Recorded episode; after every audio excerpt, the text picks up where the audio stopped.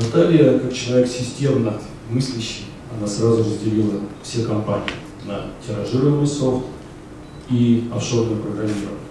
Вот, на мой взгляд, немножко устаревший термин офшорное программирование. То есть он возник давным-давно, в те времена, когда только зародился интернет, и, в общем-то, американские компании могли использовать дешевый труд индийских программистов, не самые квалифицированные, отдавать на разработку какие-то не самые интересные вещи. И вот тогда появилось, что вот все, чем не хочется заниматься самим, сваливается туда, далеко, в Юго-Восточную Азию. На самом деле, то, чем занимаются сейчас современные сервисные компании, как таковой является Артезио, трудно уже назвать просто вот эти термины. Офшорное программирование. Да, конечно, мы работаем, очень много работаем с американскими компаниями, в основном с технологическими компаниями, но мы не занимаемся какой-то такой рутинной работой для них. Зачастую, в общем-то, мы выполняем основную часть их проектов, основную часть разработки, которая требует высочайшей квалификации наших разработчиков. Что из себя понимает сервисная компания? Помимо оказания вот этих высокотехнологичных услуг на западном рынке, мы участвуем в создании сложных поясных услуг глобальной системы, систем федерального уровня.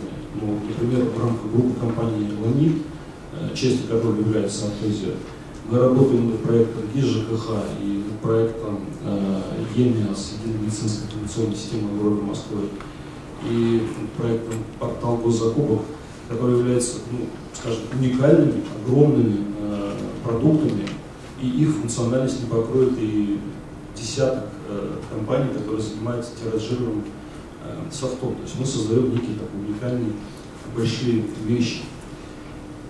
Теперь вот как-то очень много говорилось про бизнес, но вообще-то мало говорилось про технологии.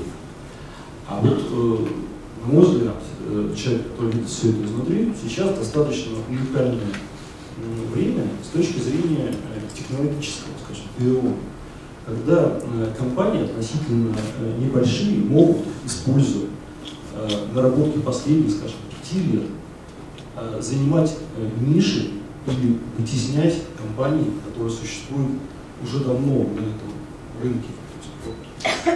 На самом деле, на мой взгляд, это прежде всего технологии, связанные с разработкой с открытым кодом.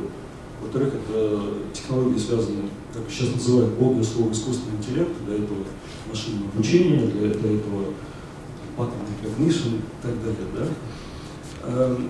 И эти технологии, они, в общем-то, как близнецы-братья, поскольку сейчас можно найти любое решение, практически любое решение из области искусственного интеллекта в открытом исходнике.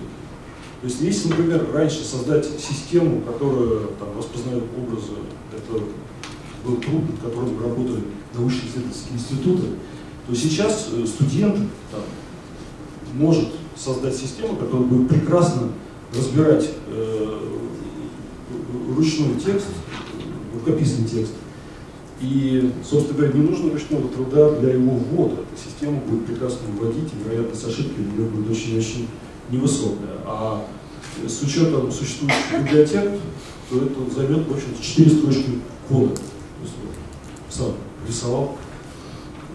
Это совершенно не проблема. И сейчас, вот, как одно из направлений для сервисной компании, которое я вижу как перспективное направление, это я называю технологическим консалтингом, но на самом деле этот термин больше ассоциируется с внедренцами, а это неправильно. Вот.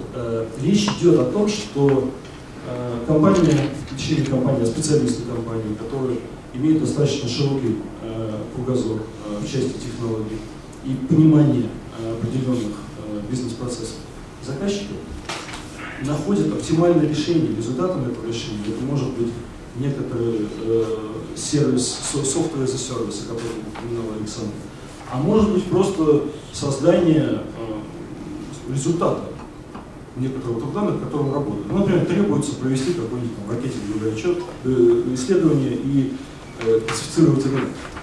Собственно говоря, на сегодня уже технологии достаточно зрелые для того, чтобы этот процесс или полностью автоматизировать, или автоматизировать настолько, что производительность уже увеличилась минимум в 4-5 раз, там, в 100 или в 1000 раз тех ресерчеров, которые будут вести эту работу. Ну, собственно говоря, все, что я хотел бы добавить.